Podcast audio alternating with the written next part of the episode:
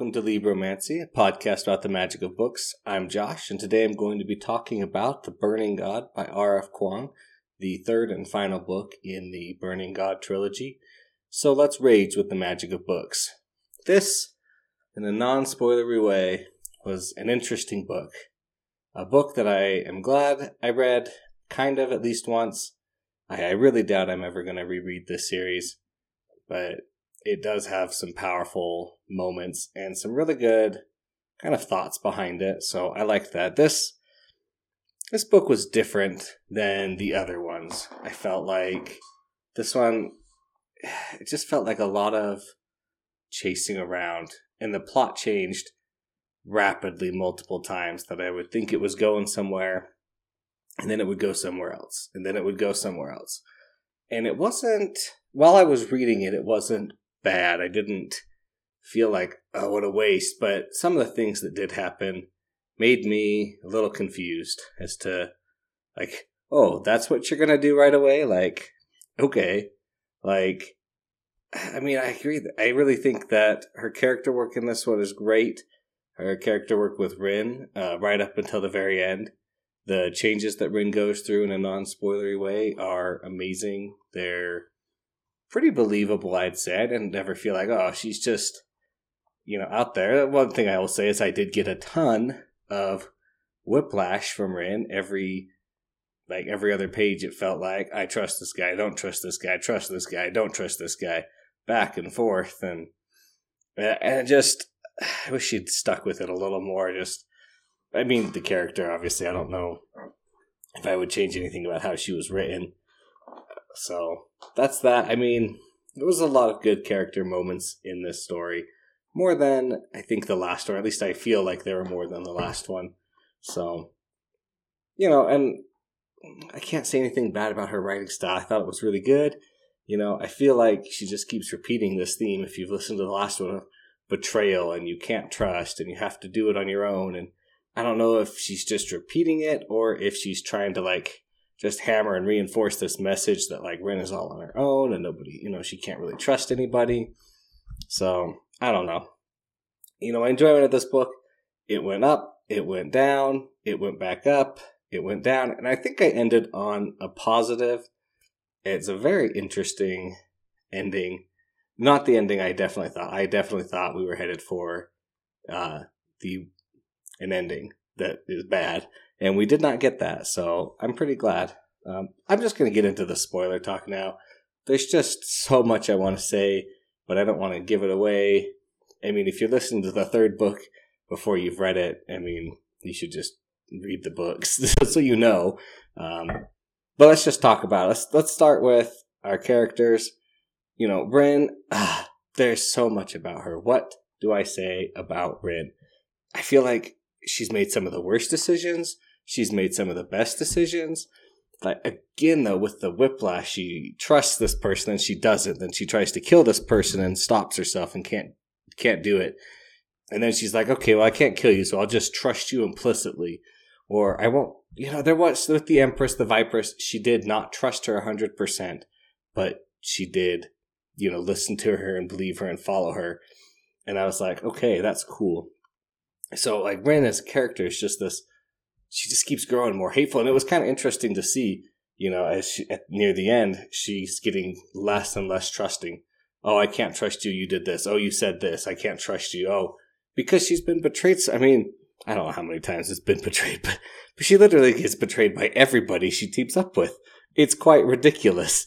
Uh, it's like, can, I need one stable alliance. But then, of course, she starts manufacturing the betrayal right? At, at the end, we're just going to skip straight to the end here. At the end with Kite, and he's like, I'm not going to let you try and cause another volcano in Hesperia to burn the world down because it's not worth it. If we don't survive, if no one survives, it's not worth your freedom that you have. Like, and I agree with her on one point. Like, she wants to be free. She doesn't want to be under the Hesperians because the Hesperians suck. They're super racist. They have zero morals, you know, anything for the betterment of of their religion, which is, you know, everybody has to be exactly like us, and if you're not exactly like us, you're worthless. And that's not true, because obviously I mean, that's not true in life, of course, and I'm trying not trying to equate this to real life, but I kind of am a little bit like everybody's equal. Everybody is this is similar. We all have different strengths and different weaknesses. But like Rin is too focused on her revenge and her rage, of course, because that's where she gets her power from. Like it totally makes sense that she is only focused on retaliation and she wants to hurt the Hesperians. But then in the end, she's like, you know, she's like, oh, Venka betrayed me because Venka said a turn of phrase and she really believed it. And, you know, I'm a little iffy. Maybe she was a spy, maybe she wasn't. Uh, that one's kind of a, a tricky one. But I don't know, maybe probably not. So, and then she's like, he turned against me. He'll never, you know, he won't let me call the fire because he doesn't want me to burn down the world. And it's like, but I want to burn down the world. I want to hurt these people. They hurt me.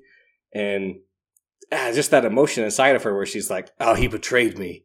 And you're just like, no, he is trying to help you save yourself here. Like, I, I agree with you that you don't want to be under the Hesperians in a capitulation, but like, geez, Rin, you have zero tolerance for like, I, I want to live. Well, you want to live without fighting and dying? You're a failure and you're a horrible person and you should be killed. Like, oh, the Hesperians took over your city and you didn't immediately try to stab all of them? Like, congratulations. I'm here to kill you because you're not loyal enough to the land and you, you know, you valued your own life more than being a free life. And it's like, people can have different priorities, Rin. People can want to just live. Living is important to most people. So let's just say I was glad that she did stop herself from blowing up Hesperia and that she gave herself to Nezha, who kind of a let's talk about Nezha now. Kind of a, a big change. He went from like first book no power, you know, very very very low low power, to next book. Yeah, he's grown. He did some things on instinct, some big powerful things. To this book, it's basically like Oh, yes, by the way, I'm in complete control of all my abilities. I can do anything I want. I suffer no adverse effects, at least none that we see, really, aside from the dragon always wanting him, right? But, you know, until he goes near the dragon, it doesn't really ever seem to affect him. He heals, he does everything. So I was like, how did you do this? Like, you have no anchor, so you're not like Rin, where she, her, she's buffeted from the effects. You have no, you've had no training I mean, just instinct you're doing everything on? Like, you've been experimented on, you've done this. Like, did the Hesperians train you a little bit while they were figuring out how to stop you? I did like that the electric shocks stopped the, uh, the shamanism basically because your brain, you know, is getting electrocuted, so you can't really think or like be aware of that. That was a, an interesting choice. But Nezha, he's always he just is such an interesting character. Has, he's always trying to make peace. But he always tries to make peace, and then he's like, well, I tried to make peace, I'm going to fight you. And then I'm going to win, but I'm not just going to take my win, or I lost, I'm just going to, you know, keep suing for peace. And it's like, just do it one or the other. I, I know that Rin and Nezha kind of have this romance relationship going on, which I, I did like. I thought it was well done. But like, come on, you guys, you've done the same dance over and over again. You fight, one of you prevails, they can't kill the other. They separate. You guys fight again. You can't kill the other until the very end when she Rin sacrifices herself. So Nezha is kind of a weird one for me. I'm not. I'm not sure I 100% like his, him as a character. I feel like I just feel like he's too wishy washy. I always just side with the Hesperians because they do well. Yeah, of course you want to side with the Hesperians because they have all the food and you know the whole world just went through a uh, an invasion by the Federation, then a civil war, then an invasion and a civil war happening basically at the same time by the Hesperians and then the Republic. So, like, I totally understand. Like, nobody thought about the future. Nobody was like, hey, you know what? Maybe we shouldn't involve the South where like 90% of our food comes from.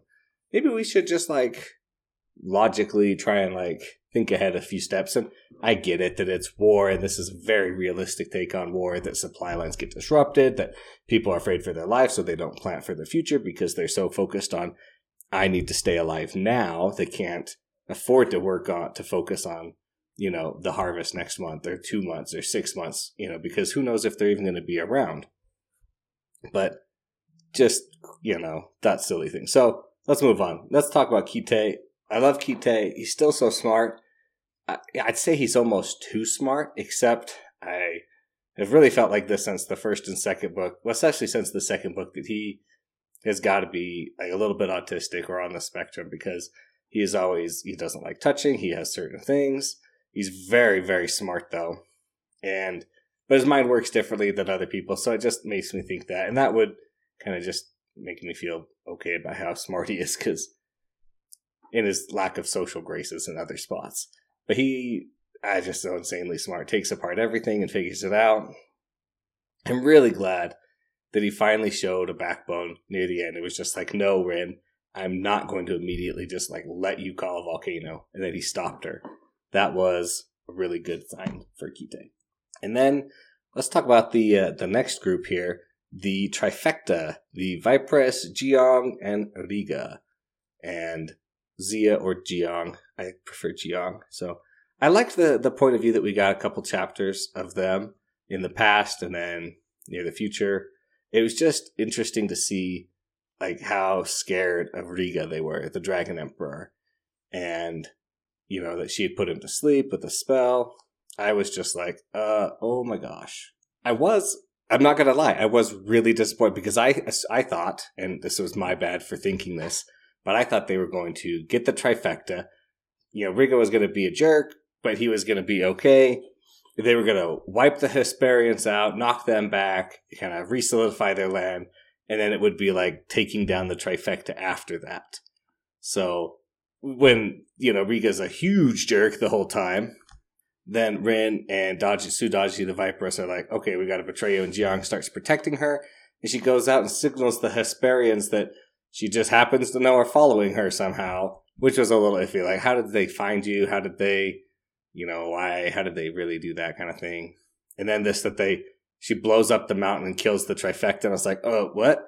You just killed the trifecta? Your ace in the hole that you spent literal miles of book trying to get to to blow up, and you just blow them up and kill all of them?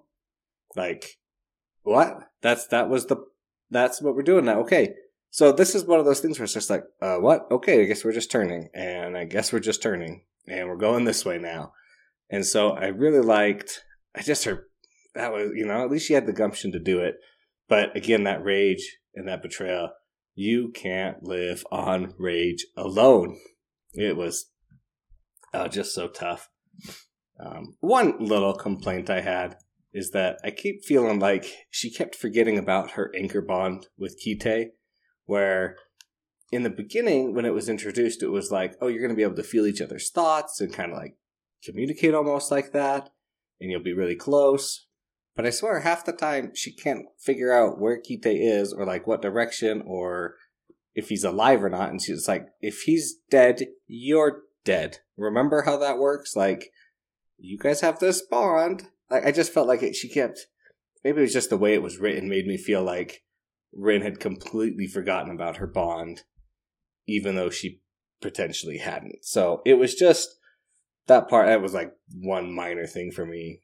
And then with the plot, really, it just felt like like MacGuffin quest after MacGuffin quest. Like, oh, I'll go do this and I'll rescue these people, and then I'll get betrayed and kicked out. And then she goes and gets the trifecta, and then she betrays them to blow them up. Well, they betray Riga, which was like, if you knew he was that bad, like why did you even bring him into this Su Daji, like the Viperess? Like, if you were going to be that scared of him immediately upon him waking up, like, why did you even think to wake him up? Like, why not just, I guess, waking him up restores their anchor bond and the seal, but maybe you should have spent a little bit more time figuring out how to undo that seal that you placed on them, you know, instead of just not.